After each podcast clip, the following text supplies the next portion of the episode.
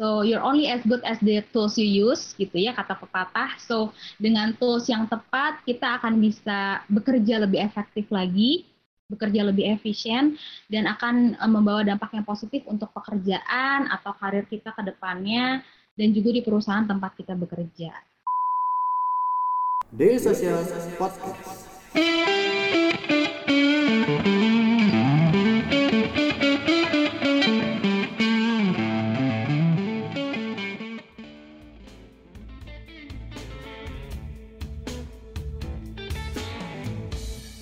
Halo teman-teman pendengar ngobrolin startup Daily Social Podcast. Apa kabarnya nih? Ketemu lagi kita di podcast ngobrolin startup. Dan episode kali ini merupakan episode rerun dari DS Talk with Lark. Di episode kali ini kita bakal ngobrol bareng Vina Fitria, Head of Project Management dari Dana, dan Suryantoli, Senior Professional Service Consultant dari Lark. Episode kali ini juga dimoderatori oleh Randi Eka Yonida, dan episode kali ini akan membahas topik Optimizing Business Revenue Through Work Efficiency. Selamat mendengarkan. Uh, sebelum kita mulai masuk ke materi, mungkin saya akan uh, mempersilahkan masing-masing pemateri untuk memperkenalkan diri secara singkat terlebih dahulu. Di sini juga udah hadir Pak Suryanto Lee selaku Senior Professional Service Consultant dari LARP. Halo Pak Suryanto. Halo. Oke, mungkin uh, sebelum memulai ke materi, bisa perkenalan singkat terlebih dahulu uh, tentang Pak Suryanto dan uh, profesinya di LARP. Oke, selamat siang semuanya. Uh, nama saya Suryanto. Uh, saya profesi saya di LAK itu sebagai Senior Professional Service Consultant ya. Jadi um, saya sudah bekerja di Singapura selama kira-kira 11 tahun. Jadi um, di kehidupan sehari-hari saya sudah agak jarang pakai bahasa Indonesia ya. Kalau misalkan nanti waktu penyampaian uh, insight, kalau misalkan ada kecampur-campur, ataupun kalau misalkan bahasanya terasa agak kaku, uh, saya minta maaf dulu ya. Gak apa-apa Pak, campur-campur bahasa Indonesia dan bahasa Inggris. Oke. Okay. Oke, okay, kemudian selain Pak Suryanto di sini juga udah ada uh, Ibu Vina, Vina Danta dari uh, Dana. Oke, okay. uh, selamat siang teman-teman semua. Uh, Thank you banget Daily Social dan Lark atas waktu dan kesempatannya. So uh, I hope everyone yang uh, join semua dan hadir semua di, uh, saat ini kita semua dalam keadaan sehat-sehat ya. Oke, okay, saya perkenalan diri dulu. Nama saya Ervina Fitria, biasa dipanggil Vina. Saya bekerja di Dana uh, sejak awal Dana berdiri, which is dua tahun yang lalu ya, tahun 2018. So, uh, kira-kira dua tahun yang lalu saya join uh, Dana dari awal Dana berdiri uh, sebagai Head of Project Management. Uh, kemudian mungkin um, kira-kira uh, saya bekerja sudah 12 tahun kira-kira dan uh, untuk di industri ini kira-kira baru tujuh tahun sih gitu. Oke. Okay. So uh, ya itu aja sih paling. Oke, nanti Mbak uh, Ibu Vina ini akan banyak mempresentasikan tentang bagaimana uh, project management modern menggunakan uh, tools-tools yang tepat, tentunya tools digital. Tapi sebelum masuk ke materi Ibu Vina, uh, di awal ini uh, Pak Suryanto akan uh, menjelaskan tentang uh, beberapa hal.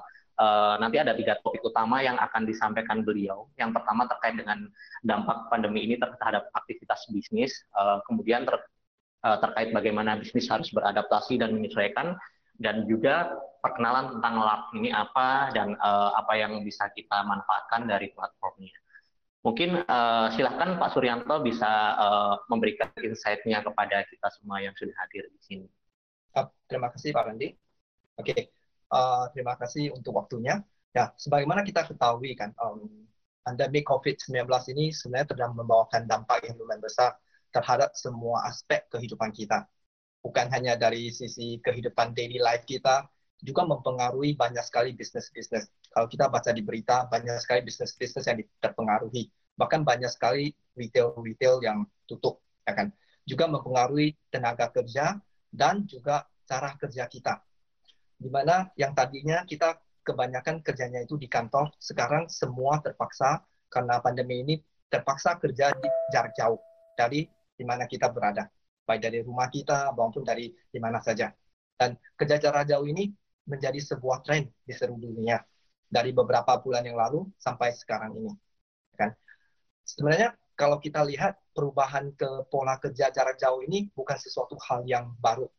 Kalau kita tahu sebenarnya banyak sekali perusahaan-perusahaan yang memberikan atau mempraktekkan kerja jarak jauh sebagai sebuah flexibility yang mereka berikan ke tenaga uh, ke karyawan akan bahkan sebelum pandemi. Akan tetapi pandemi COVID-19 ini um, mempercepat proses perubahannya.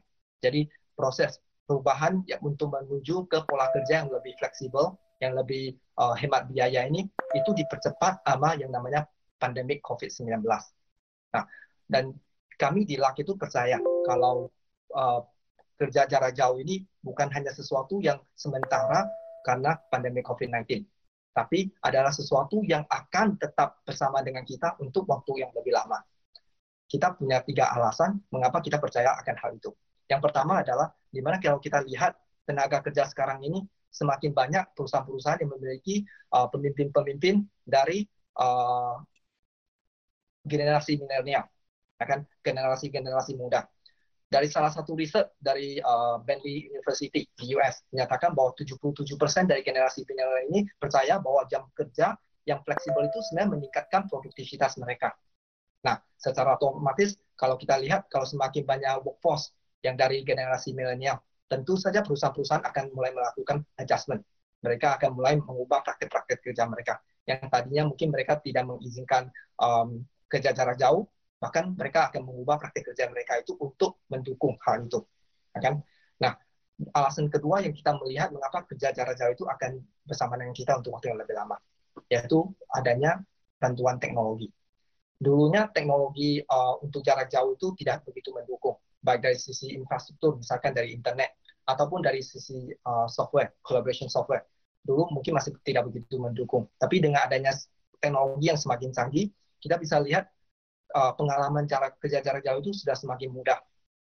Misalkan salah satu contohnya, teknologi video conference. Dulunya mungkin teknologi video conference ini lebih dimiliki oleh perusahaan-perusahaan yang lebih besar. Tapi sekarang video conference itu sudah dapat dimiliki oleh siapa saja.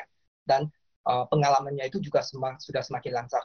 Dan dilengkapi dengan fitur-fitur seperti share screen ataupun online document editing. Jadi semua participants dari rapat bisa menggunakan uh, video conference untuk mengupdate dokumen yang sama. Nah, hal itu benar-benar meningkatkan pengalaman uh, user experience untuk kerja jarak jauh. Ya kan? Nah, selain itu juga uh, hal yang ketiga yang paling uh, uh, yang kita percaya mengapa akan bersama dengan kita itu globalisasi. Kita melihat banyak sekali perusahaan-perusahaan yang uh, go international. Kita ambil salah satu contoh misalkan Gojek. Kan sudah memiliki uh, office-office di tempat yang berbeda juga akan semakin banyak perusahaan-perusahaan dari Indonesia itu akan ke dunia internasional, membuka office-office di tempat yang berbeda-beda dan memiliki tim kerja di negara yang berbeda-beda dengan tenaga kerja yang memiliki budaya maupun bahasa yang berbeda-beda. Nah, dengan hal itu kita juga melihat tren-tren sekarang ini. Kita lihat dari perusahaan-perusahaan besar seperti Facebook maupun Twitter. Uh, CEO Facebook maupun Twitter sudah menyatakan kalau dalam waktu 10 tahun mereka akan pelan-pelan mengizinkan uh, tenaga kerja mereka itu untuk melakukan kerja jarak jauh. Jadi dari dari alasan-alasan ini, dari tren-tren yang sudah kita observe, sebenarnya kita akan tahu bahwa kerja jarak jauh ini bukan sebuah tren sementara di dalam COVID-19 ini, tetapi akan bersama dengan kita untuk waktu yang lebih lama. Nah, tentu saja perubahan ini tidak mudah bagi semua orang. Bahkan waktu pertama kali kita memasuki uh, pandemi COVID-19 ini, kita melihat banyak sekali perusahaan-perusahaan, terutama yang kecil sampai menengah itu mengalami kesulitan karena tidak memiliki aplikasi-aplikasi atau infrastruktur yang mendukung. Nah, dan mungkin sampai sekarang ini aja banyak di antara kita itu kita masih lagi dalam proses beradaptasi dengan kerja uh, cara kerja yang baru, the new normal way of working. Ya. Jadi uh, banyak sekali juga kita yang masih belum terbiasa nih kerjanya itu nggak di kantor, tapi kerjanya itu jarak jauh dari rekan-rekan kerja kita dan banyak sekali hal-hal yang perlu kita adaptasi baik dari sisi uh, uh, alat komunikasi maupun uh, alur komunikasi yang baru. Seringkali karena adaptasi dan perubahan-perubahan ini mempengaruhi produktivitas kita sehari-hari dan juga produktivitas tim kita. Saya ambil salah satu contoh, misalkan alur kerja virtual yang telah memaksa kita untuk menggunakan collaboration software. Kita menggunakan kita melakukan sebuah survei di mana banyak sekali dari kita itu setiap hari itu rata-rata menggunakan aplikasi 4 sampai 6 aplikasi. Dan tanpa kita sadari, sebenarnya kita menghabiskan waktu sekitar 30 menit itu hanya untuk switching between application. Jadi kita berpindah-pindah dari satu aplikasi dan itu aja udah menghabiskan waktu kita 60 menit per hari. Bahkan kalau kita lihat lagi informasi-informasi yang tersebar di mana-mana. Misalkan kalau kita menggunakan email, informasinya ada di email. Kalau kita menggunakan WhatsApp, informasi tertentu ada di WhatsApp. Juga misalkan kalender ataupun informasi-informasi yang lainnya, misalkan kalau kita pakai dokumen, informasi tertentu di dokumen. Kalau kita ingin mencari sebuah informasi, itu pencarian informasinya itu sangat menghabiskan waktu juga karena kita harus uh, mencarinya di platform-platform yang berbeda-beda, di aplikasi-aplikasi yang berbeda-beda. Bayangkan kalau misalkan waktu waktu waktu yang kita habiskan ini untuk switching between apps ataupun searching information ini bisa kita gunakan untuk melakukan sesuatu yang lebih berharga untuk bisnis. Ya kan? Nah, kalau kita memiliki platform kolaborasi yang lebih terintegrasi, yang memberikan kita uh, user experience yang lebih gampang, yang menggabungkan semua informasi-informasi di dalam satu tempat. Nah, tentu kita dapat memaksimalkan penggunaan waktu kita. Ya kan? Nah, saya percaya nantinya Ibu Bina juga akan membagikan lebih lanjut uh, tentang bagaimana memilih platform kolaborasi. Bagaimana uh, apakah apa fitur-fitur utama yang penting untuk meningkatkan produktivitas maupun efisiensi kerja untuk tim. Nah, nah kalau kita di dalam perusahaan Luck, kita menggunakan aplikasi Luck. Ya kan? Nah, Luck itu dibangun untuk menghadirkan kesederhanaan di dalam tempat kerja dan uh, teamwork? Dan selain itu juga LAK itu bertujuan untuk menginspirasi uh, kerja bersama dan juga memaksimalkan potensi setiap orang. Misalkan saya kasih salah satu contoh. LAK itu terdiri dari yang namanya LAK Messenger, LAK Documents, LAK Calendar, LAK Video Conferencing, dan juga LAK Workplace. Dan semua fitur-fitur uh, ini terintegrasi satu sama lainnya. Dan juga mem memungkinkan kita untuk melakukan integrasi dengan aplikasi-aplikasi pihak ketiga yang sering kali kita gunakan. Misalkan saya kasih contoh, misalkan untuk project management, mungkin kalau misalkan ada kita menggunakan Trello, dan kita punya connector untuk ke Trello. Jadi ini adalah daya integrasi antara LAK dengan aplikasi ketiga. Ya kan? Dan semua fitur-fitur ini uh, terintegrasi di dalam satu aplikasi. Jadi kita tidak perlu menghabiskan waktu untuk switching between apps semuanya itu ada di dalam satu aplikasi yang namanya Luck. Dan hal ini memungkinkan Luck uh, memberikan fitur-fitur yang sangat unik. Misalkan saya kasih contoh, uh, kita bisa menyisipkan yang namanya group chat di dalam dokumen. Ya kan? Kita bisa mengecek jadwal kalendernya tim members kita itu melalui group chat. Jadi cek jadwal kalender di dalam group chat. Kita bisa memulai video conference dari kalender.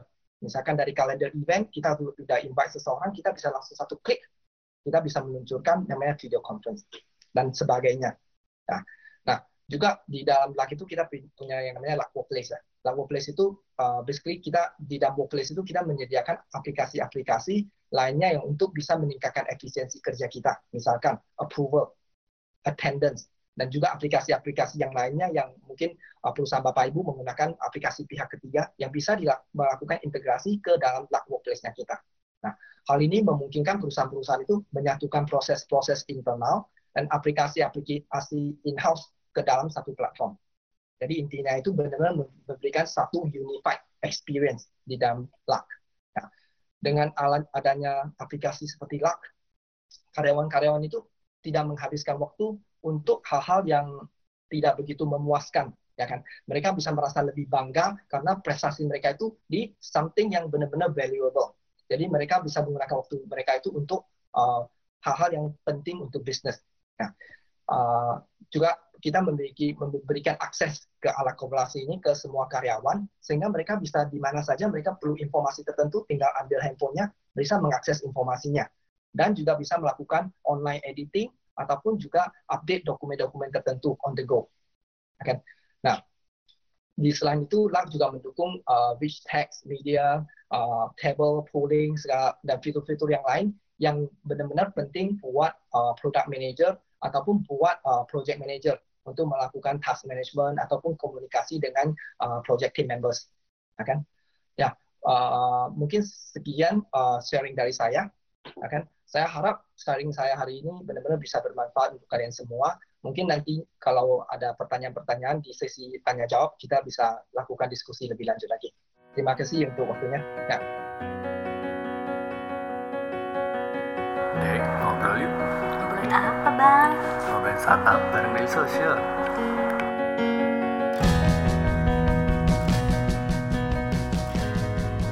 Social Podcast. Terima kasih sekali Pak Suryanto buat penjelasannya dan saya setuju sekali kadang uh, ketika kita bekerja di uh, saat WFH ini kita menggunakan banyak sekali aplikasi uh, aplikasi project management, komunikasi, kolaborasi, terus belum lagi dokumen dan sebagainya dan itu menumpuk sekali di tab-tab saya harus switch sana, switch sini dan sebagainya. Kalau misalnya ada yang lebih terintegrasi tampaknya akan menjadi lebih efisien. Nah, mungkin teman-teman juga punya uh, ketertarikan yang sama terkait dengan tema uh, apa yang sudah disampaikan oleh Pak Suryanto. Kalau misalnya masih punya pertanyaan terkait dengan uh, materi tadi, bisa langsung ditanyakan melalui kolom say something yang ada di aplikasi LARP ini. Nanti di sesi tanya jawab uh, kita akan diskusikan bersama-sama. Kemudian uh, selanjutnya uh, saya akan mempersilahkan Bu Vina untuk mempresentasikan uh, terkait dengan bagaimana sih kita mengoptimalkan uh, manajemen proyek di kala pandemi seperti ini, di kala timnya pada bekerja di rumah dan bekerja dari tempat-tempat yang berbeda. Silakan Bu Vina waktunya. Thank you Mas Randi uh, dan semuanya. So uh, mungkin kita akan langsung mulai aja ya, uh, karena tadi kita udah perkenalan juga. So uh, hari ini kita akan membahas uh, optimizing business revenue through work efficiency with using the right tools. Gitu. So, uh, saya berangkat dari uh, sekarang ini kan we live in a world yang uh, when we are bombarded with different scenarios and projects gitu ya in our uh, daily work life. So, uh, ini based on survey that uh, ada 87% responden yang admit bahwa mereka uh, sebenarnya overwork gitu.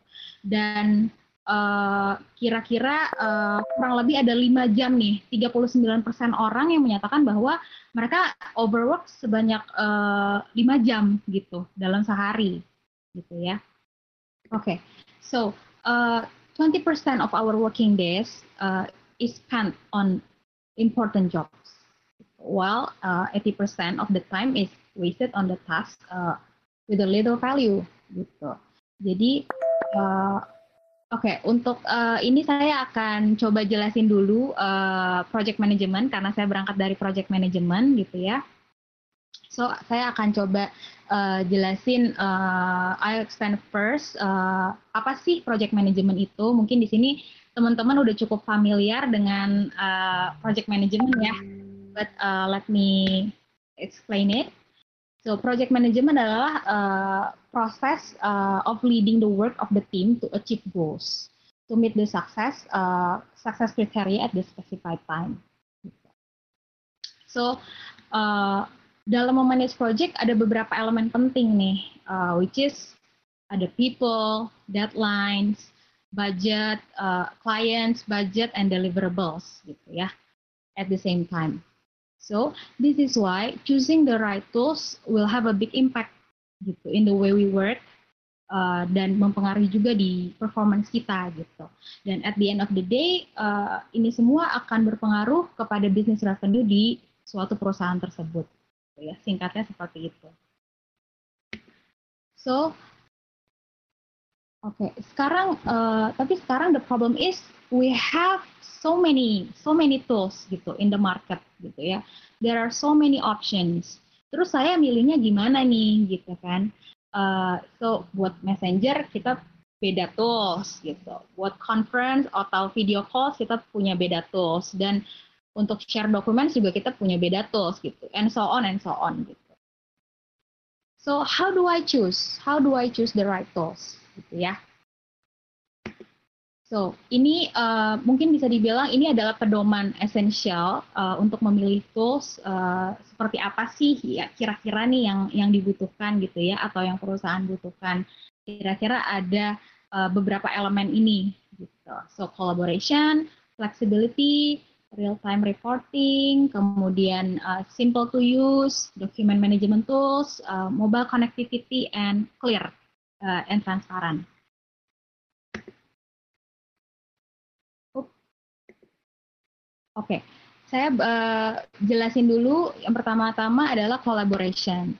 So, uh, collaboration ini efektif uh, collaboration is very very important gitu agar sebuah project bisa terdeliver uh, atau sukses uh, as per plan atau goalsnya masing-masing gitu atau ekspektasinya masing-masing gitu ya so uh, toolsnya ini harus bisa allow uh, the team oh sorry um, toolsnya ini harus bisa allow the team member to get connected gitu each other gitu ya biar uh, misalnya contohnya bisa di mention gitu di uh, biar aware team membernya gitu ya and the people on the team juga aware on, on the uh, action items gitu seperti misalnya untuk follow up follow up uh, di project-project yang biasa kita temui gitu. Oke, okay. kemudian flexibility. Nah, uh, next one uh, flexibility ini terlebih lagi di masa pandemik uh, seperti sekarang gitu ya, di mana mungkin banyak dari teman-teman yang uh, masih WFH and uh, at the same time so many distraction gitu ya at home dan kerja sambil ngurus anak, sambil ngurus rumah tangga and all the domestic problems deh pokoknya. Uh, you know it lah gitu. So uh, the tool shouldn't limit the way we manage the project gitu. It need to be visualized and give us a quick way uh, to visualize to see the project. Okay, next one uh, adalah real time reporting. So uh, real time reporting ini uh, at the end of the day we always always uh, need to have reports uh, for the project gitu ya. So report definitely harus akurat gitu. Misalnya as a PM kita harus tahu nih uh, tim kita tuh udah sampai mana gitu on dia their assigned task gitu kan. Kemudian udah sampai tahap mana uh, stage-nya gitu kan. Apakah uh, masih di SIT atau masih di sprint development atau masih di testing gitu ya uh, and so on gitu. Nah, terus uh, berapa lama project ini uh, have taken, have been taken gitu. Jadi kalau PM biasanya kita akan memonitor terus nih uh, project uh, progress project uh, tersebut gitu dan apakah we're still on track to hit the milestone uh, apa namanya atau kita bisa uh, deliver on time and still on the budget gitu. So uh, sebenarnya fungsi dari report itu kan uh, that for our learning gitu ya in the future and if there's something happen uh, like problem or anything else kita bisa prevent earlier gitu to make it better for the next. Kemudian next one is simple to use. So um, untuk simple to use uh, tools yang kita pilih ini uh, harus harus mudah digunakan gitu ya, easily to access with documents, and files gitu. Karena dalam memanage project kita harus bisa uh, file sharing gitu ya. Uh, kemudian cari tools yang memungkinkan kita untuk bisa mengupload dan menyimpan uh, data-data uh, dan dokumen yang related to project uh, atau uh, project issues gitu. Dan uh, make sure uh, tools tersebut bisa uh, sync gitu ya across all of the team member and the devices gitu ya. Uh, whenever we need it.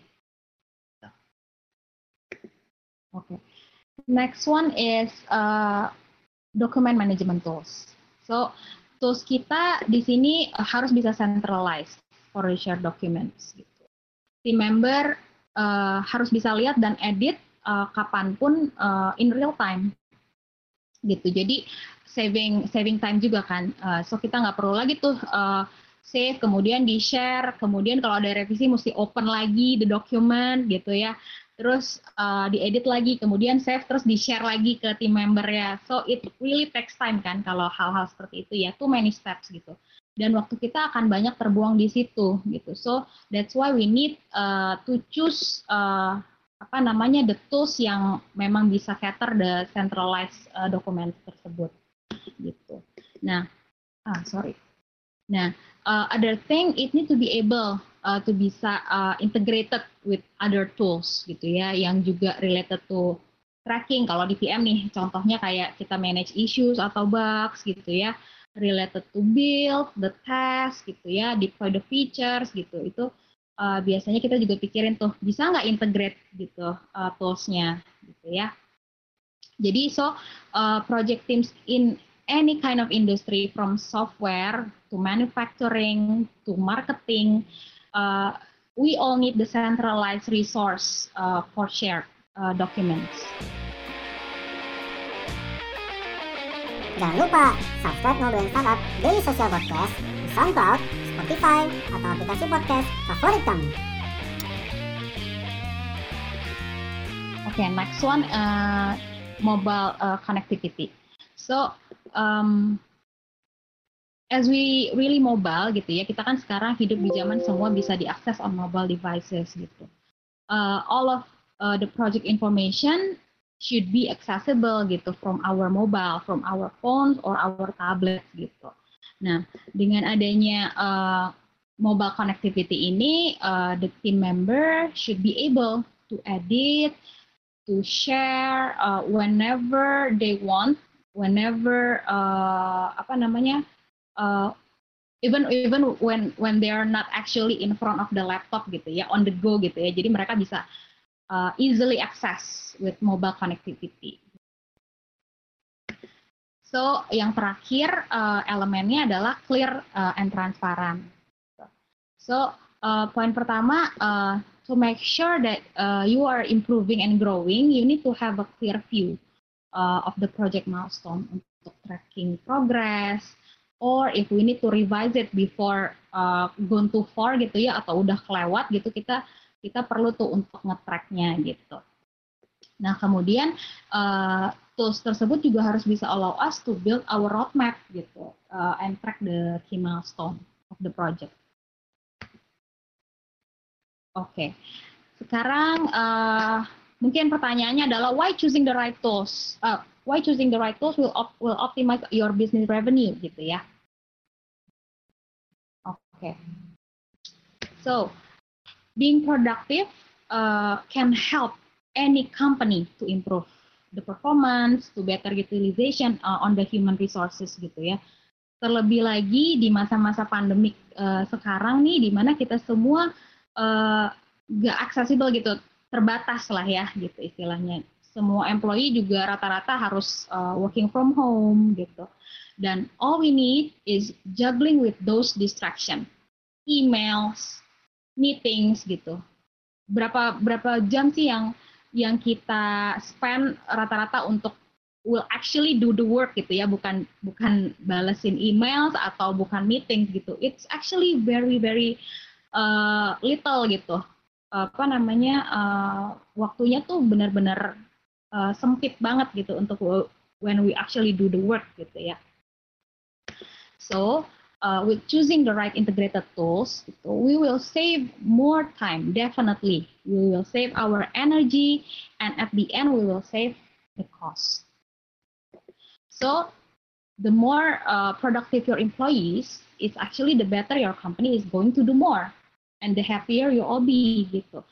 Karena there is nothing more uh, frustrating for an employee that to not have the appropriate tools untuk mereka bisa kerja gitu ya. So dengan kita semakin produktif, maka akan semakin ingin melakukan lebih dan lebih gitu. Dan dengan bisa bekerja produktif, employee juga biasanya mereka akan lebih happy gitu. Dan uh, karena there's no we don't have to waste our time anymore gitu di uh, apa namanya di hal-hal yang too many uh, too many steps gitu ya gitu. so uh, itu dan tidak ada yang lebih uh, frustasi gitu ya untuk employee gitu ya yang bekerja uh, dengan menggunakan tools yang nggak tepat guna gitu sebenarnya so uh, get the right tools gitu oke okay. uh, ini saya uh, this is the uh, untuk ngingetin lagi ke teman-teman bahwa uh, tools itu sebenarnya harusnya membuat kita bekerja lebih efektif dan efisien ya, bukannya justru uh, malah membebani kita gitu. Ya, yeah. so you're only as good as the tools you use gitu ya kata pepatah. So dengan tools yang tepat kita akan bisa bekerja lebih efektif lagi bekerja lebih efisien dan akan eh, membawa dampak yang positif untuk pekerjaan atau karir kita ke depannya dan juga di perusahaan tempat kita bekerja. So, ya. Yeah. Gitu. That's my last slide.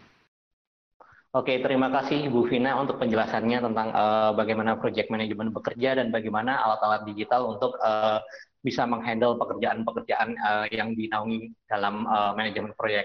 Nah, sekali lagi uh, saya sampaikan pada teman-teman yang sudah menyaksikan uh, uh, Talk siang ini, bagi yang punya pertanyaan, baik untuk Bu Vina maupun Pak Suryanto, bisa langsung mengetikkan uh, di kolom chatting say something yang ada di bagian kiri aplikasi.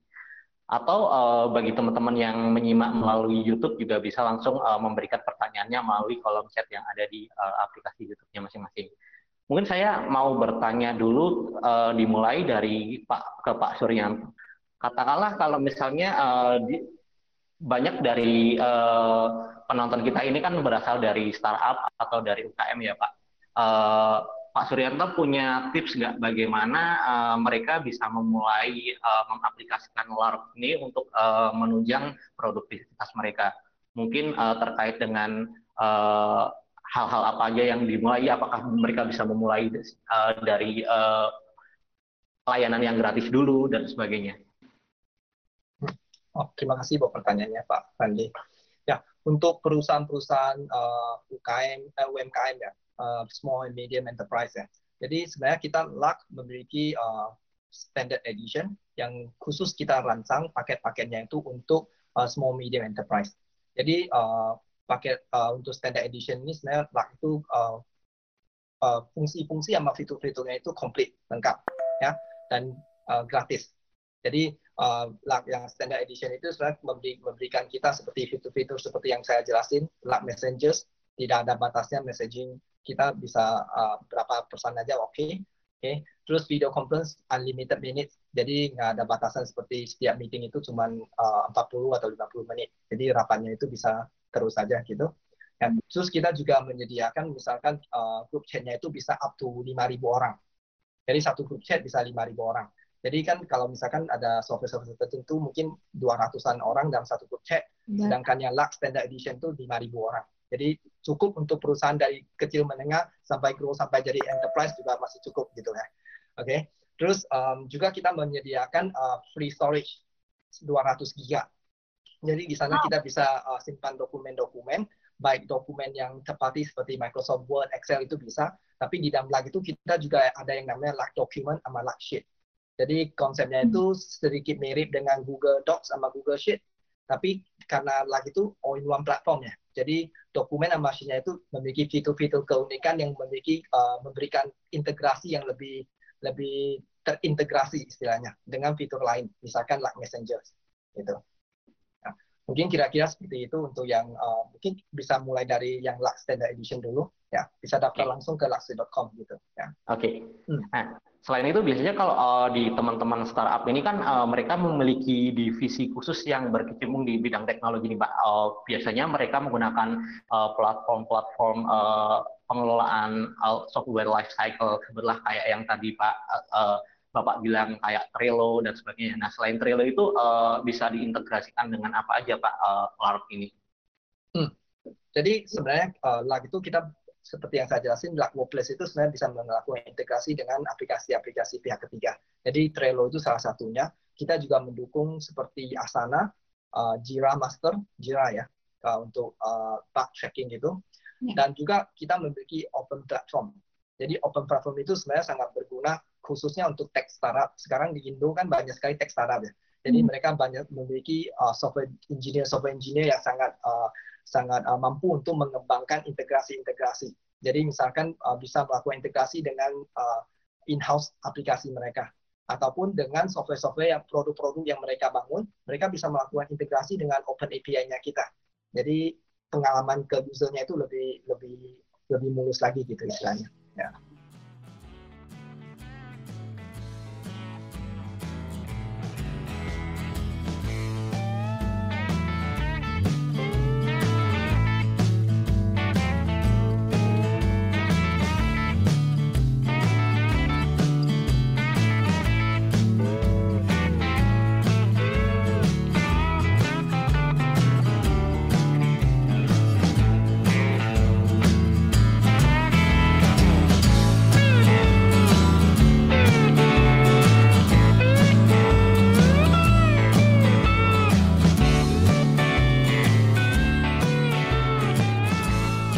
In touch bersama kita di dailysocial.id untuk website kita.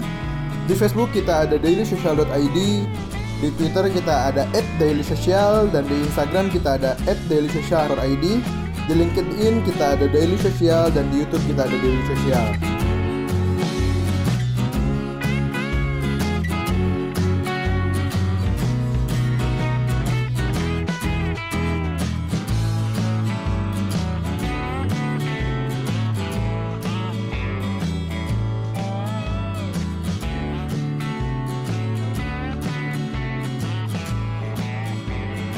Daily Social Podcast.